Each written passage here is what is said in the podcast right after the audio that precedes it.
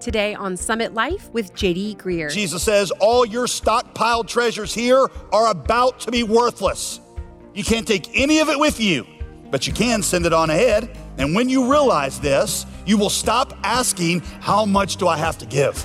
And you'll start asking, How much of this can I go ahead and transfer into eternity where I and others can enjoy it forever?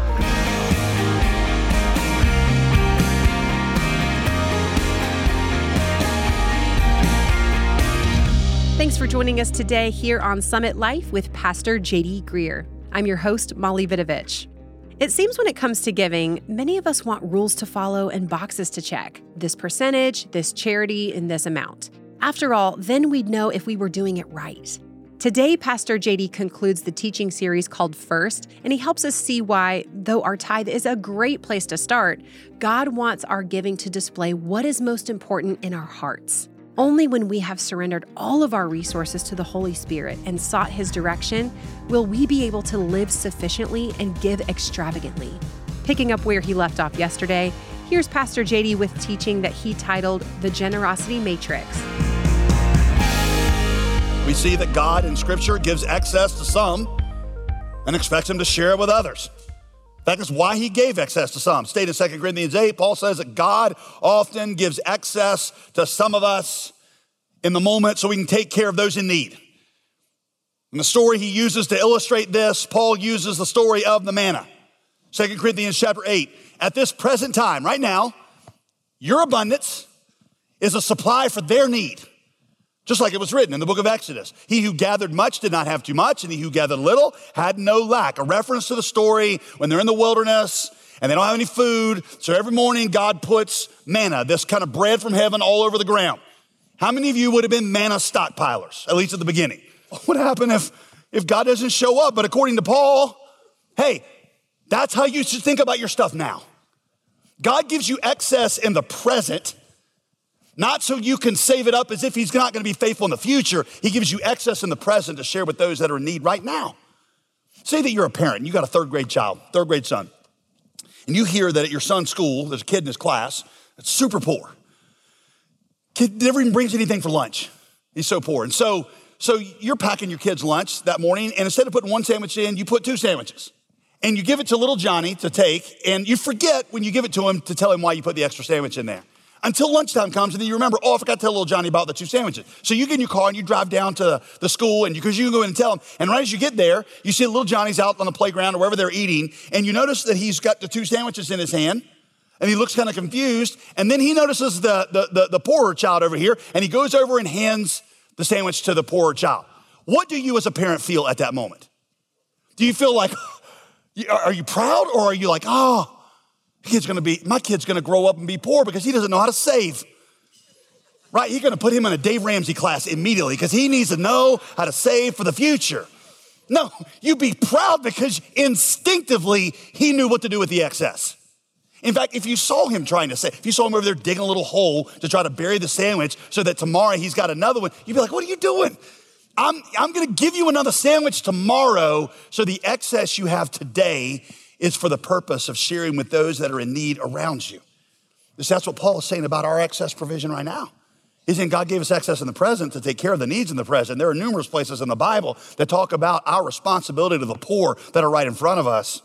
Proverbs 28, 27, those who close their eyes to the poor and walk on by, they will receive many curses.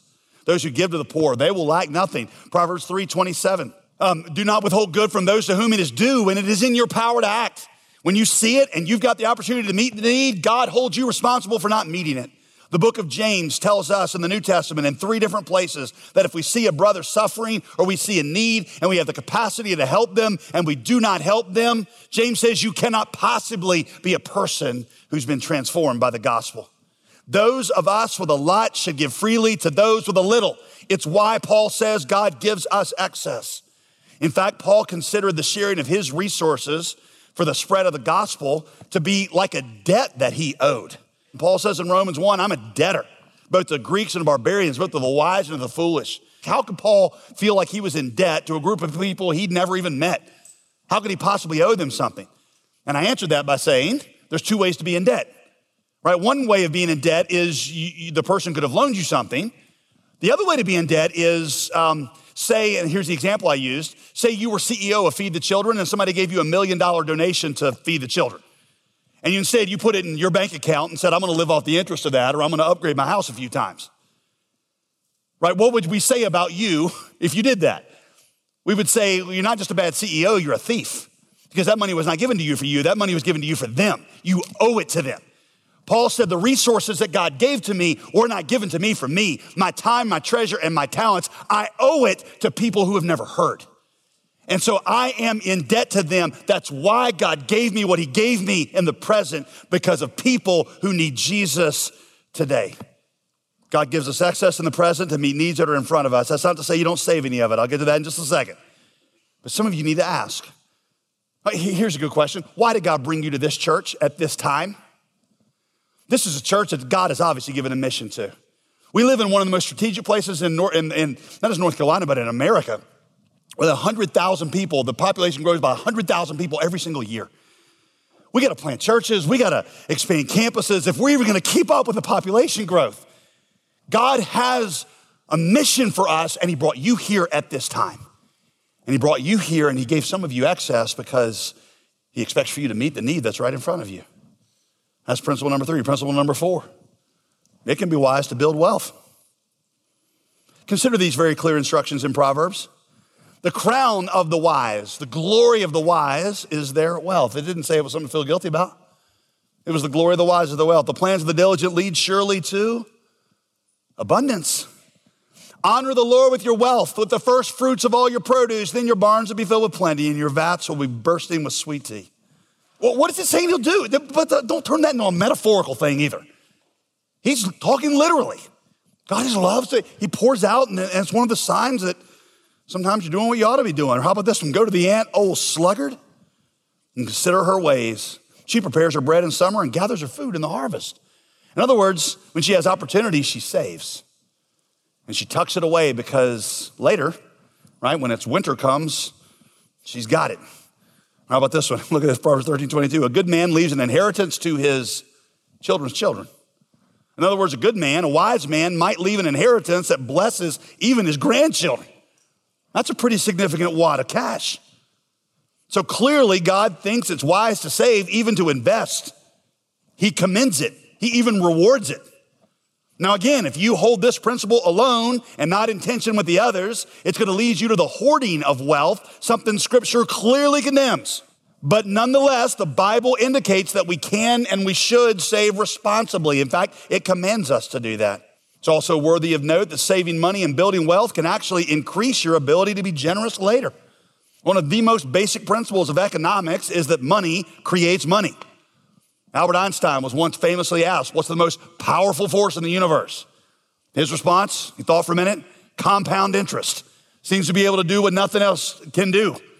In Jesus' parables, he commended wise investment. In the parable of the talents, he praises the guy who's given five talents and two talents, and the five turns it into 10, and the two turns it into four.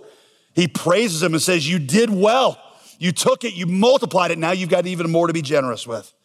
Again, you got to balance this with the other principles, but clearly saving and investing are part of a wise life.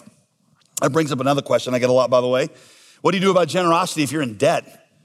Scripture says it's unwise to be in debt, right? So, should you focus on paying off your debts?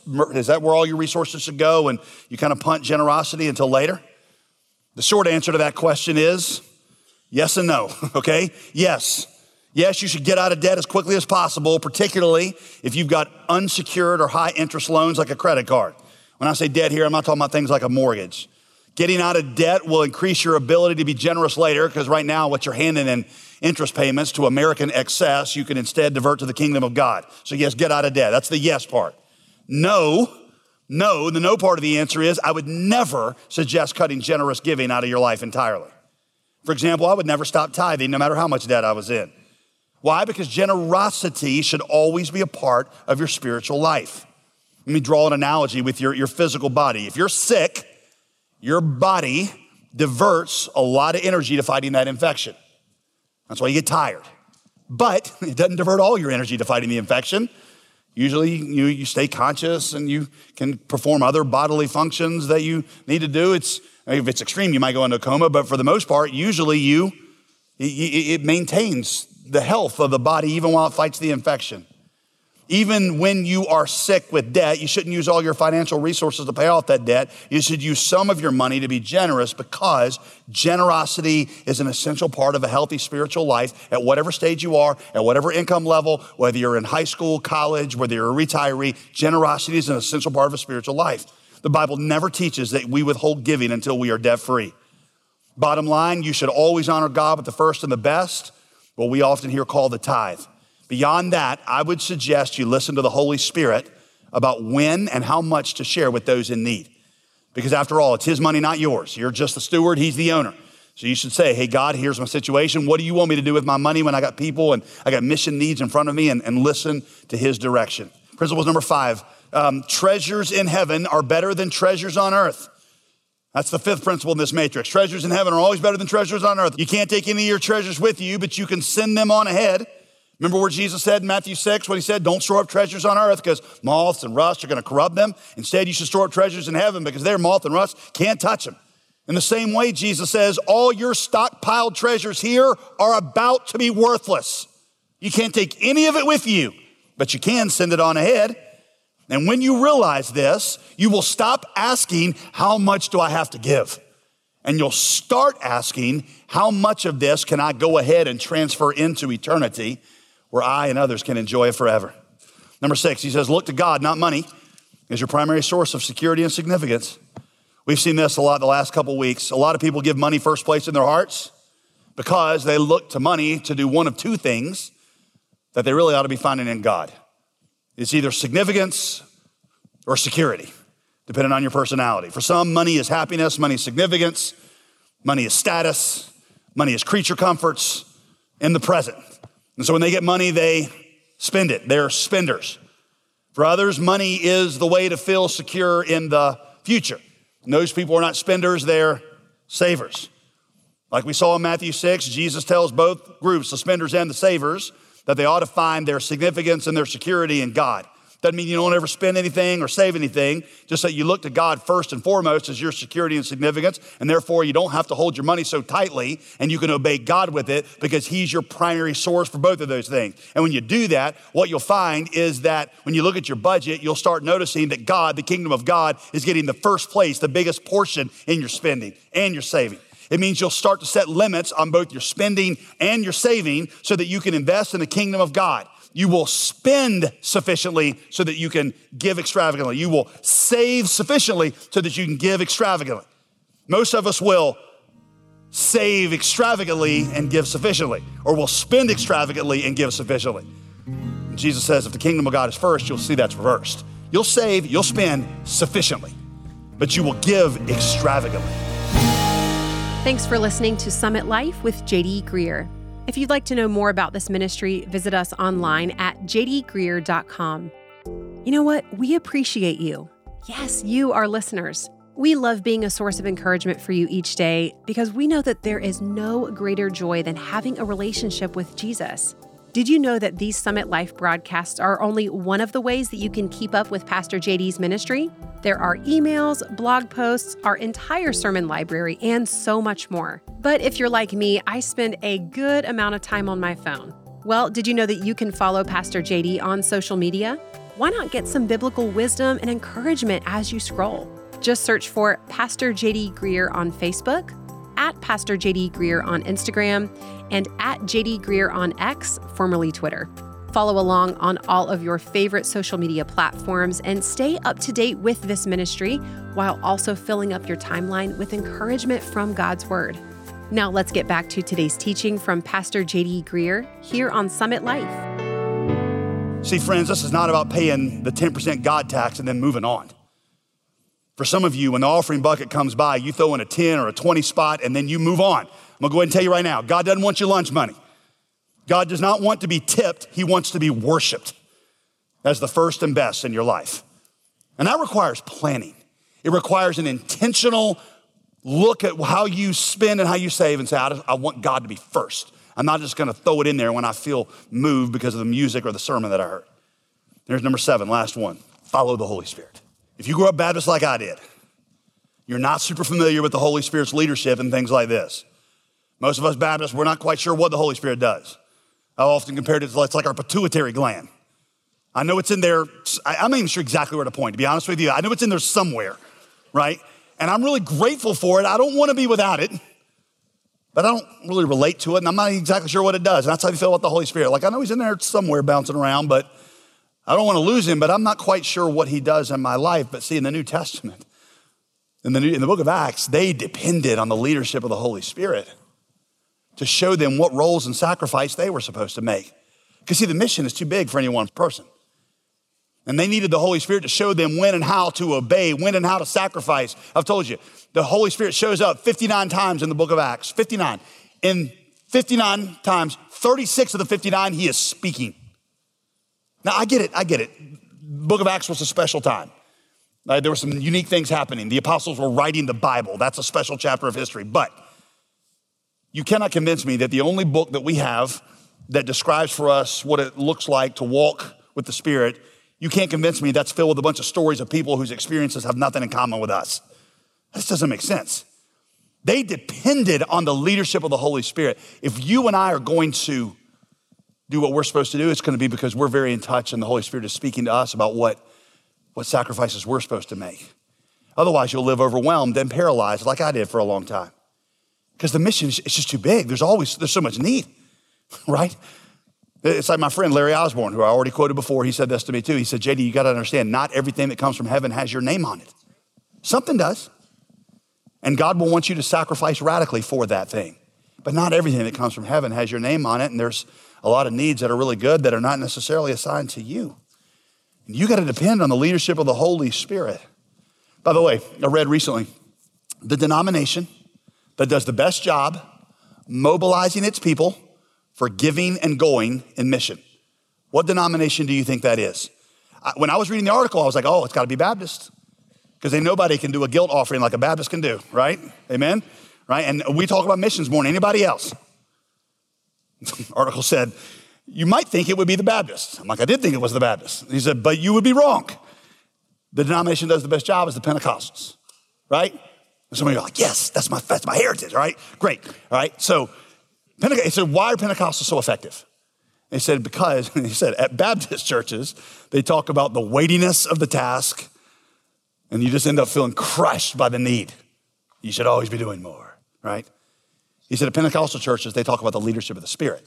And the article said, evidently, being spirit driven is more motivating than being guilt driven because the Spirit will show you what you are supposed to do with what He gave to you. Now, I got, I got to emphasize if you follow this principle without the other six, it won't lead you to the right place. This, that only works when you've already got a heart that has been shaped by the gospel and is eager to give. Otherwise, you'll use this principle, say, well, I just never really felt anything, and so I just, you know, that's why I never really gave anything. A person who's been shaped by the gospel is eager to give, excited to give, looking for opportunities to give. And in that kind of heart that is looking earnestly for places to, to give and to share and to invest in God's kingdom, that's where the Spirit comes in and begins to speak. If you're the kind of person who sort of has money as your significance and your security, you'll just drown out the voice of the Spirit. And when He tries to speak, you will shut Him up. You've got to have a heart that is shaped by these other six principles, and then the Spirit of God will begin to guide you. So that's them, friends. That's our seven principles. So you're sitting there, and here's what you're saying. You're like, Pastor JD, I've been waiting patiently for the whole sermon. So what's the conclusion? How much am I supposed to give? Right? I, I can tell what some of you are thinking. You just want a law. You it would just be so much easier with a rule, a box to check. But like I told you at the beginning, I cannot give you one because the New Testament doesn't give one. True, in the Old Testament, the minimum was the tithe, the 10%, and that's a great place to start. But in the New Testament, it doesn't give you a rule, it gives you principles. Principles you're supposed to hold in tension. And instead, what the New Testament starts to do is focus on your heart. See, the primary questions that you're supposed to ask yourself in generosity is hey, is God getting my first and my best? What's getting my first and my best? Is it saving? Is it spending? Or is it the kingdom of God? Here's the other question, second question. What does my money reveal about what I love most and trust most? What does just my spending reveal about what I love most, trust most? What does it reveal about what kingdom I'm actually living for, this one or that one? Here's the third question Have I surrendered all my resources to the Holy Spirit and listened for his voice? Hey, friend, have you ever said, hey, here's my house, here's my job, here's my savings account, my 401k, or my cars, here's everything. What do you want with this? Show me, I just want to obey you. Maybe you don't have anything. Maybe you're at the beginning of your career and you say, God, I, whatever it is, just, I just want it all to belong to you. I, I, I, can't play the Holy Spirit in your life. That's why I need you to take these seven principles. Hope you wrote them down, and I need you to go home and wrestle with them and listen for the voice of the Holy Spirit as, as He guides you. Let me close all this by giving, talking to three different groups of you real quick. First of all, there's some of you in here that I would call you faithful tithers. And since you were eight years old, you've been given 10% of everything you got. Hey, and that's awesome. That's a great place to start. But I'd say for some of you, you've never actually moved into the realm of Christ like giver because you've looked at that like a God tax and then you've used the other 90% for what you wanted to do with it. My challenge for you is for you to take that 10% and leave it behind and for you to start to say, God, what represents my first and my best and what represents me using my resources for the world the way you use yours for me? Right? Take that step. Here's a second uh, group of you. There's some of you that have never really in, given in a substantial way to the kingdom of God, right? And my challenge for you is to take that first step and start giving. Scripture calls you, Jesus calls you to a life of generosity and trust and joy. In fact, He promises that He will bless you in it. And, I know, I know, I know you can abuse this. But some of you right now, when I talk about like giving the first 10% back to God, you just break out in sweats and you're gonna have night terrors. Like we never afford that. Malachi 3:10, God says, trust me and test me. And watch how I pour out abundance on you. It'll just overflow. That's what I'll be like. And you just gotta trust. God, it's gonna be a major mile marker in your life. It's like a couple I've told you about, um, David Jeremiah. Pastor friend told me. He said there's a couple of, uh, there was a couple in his church who came to him and they, they, they, they were convicted. They want to start giving. And so they're like, Pastor Jeremiah, we want to give, but we just feel like we can't do it and make our, pay our bills. And Dr. Jeremiah said, well, tell you what, why don't you write a check out for what 10% would be and give it to me. I'll put it in an envelope, put it in the front of my desk in my drawer, and I won't cash it till the end of the month. And if you come to me before the end of the month and you don't have enough money to make ends meet, I'll tear it up, give it back to you. He said, Is that you want to do that? And they said, Oh, that sounds reasonable. Dr. Jeremiah said, I looked at them and I said, Shame on you. Because you just said you trust your pastor more than you trust God. Because that's what God promised. Test me and see if I don't make things work. Trust me by making it the first and the best. Here's a third group. There's a group of you in here that have gotten in the habit of throwing in a tip to God when you feel so moved. It might even be a generous tip, but I'm going to tell you this is the worst kind. If we're going to be serious as disciples of Jesus, our generosity ought to be regular, it ought to be intentional, it ought to be planned. It ought to be structured in a way that our whole spending, saving, our whole budget structure is set up to declare that God is first. Listen, God has got a life for you, a life of meaning and significance, a life where He gets you to invest your treasures in eternity. He has a plan for what He gave you, whether it's a little or a lot, and He wants you to be faithful in it. And that's where an exciting life starts. Today, Pastor JD Greear finished laying out the principles of the generosity matrix here on Summit Life. If you missed the beginning of this message, you can catch up free of charge at jdgreear.com. Here at Summit Life, we want you to grow as a disciple of Jesus and live the way that He's called each of us to live. To help you do that, our featured resource right now is a 60 day devotional called One Day at a Time, written by a friend of the ministry, Pastor Kyle Idleman. It's all about learning to see people the way that God does, and in turn, loving them the way that He does. We could all use some practice in this area, right? We'd love to send you a copy with your gift to the ministry. Give us a call at 866 335 5220. That's 866 335 5220. Or you can give online at jdgreear.com. While you're on the website, don't forget to sign up for our weekly newsletter. Get ministry updates, information about new resources, and Pastor JD's latest blog post delivered straight to your inbox. It's a great way to stay connected with Summit Life, and it's completely free to subscribe. Sign up when you go to jdgreear.com. I'm Molly Vidovich, inviting you to join us Friday when we begin a new teaching series called Forever Family. We'll study what Jesus taught about romance, marriage, singleness, family, and more. We'll see you Friday right here on Summit Life with JD Greear. Today's program was produced and sponsored by JD Greear Ministries.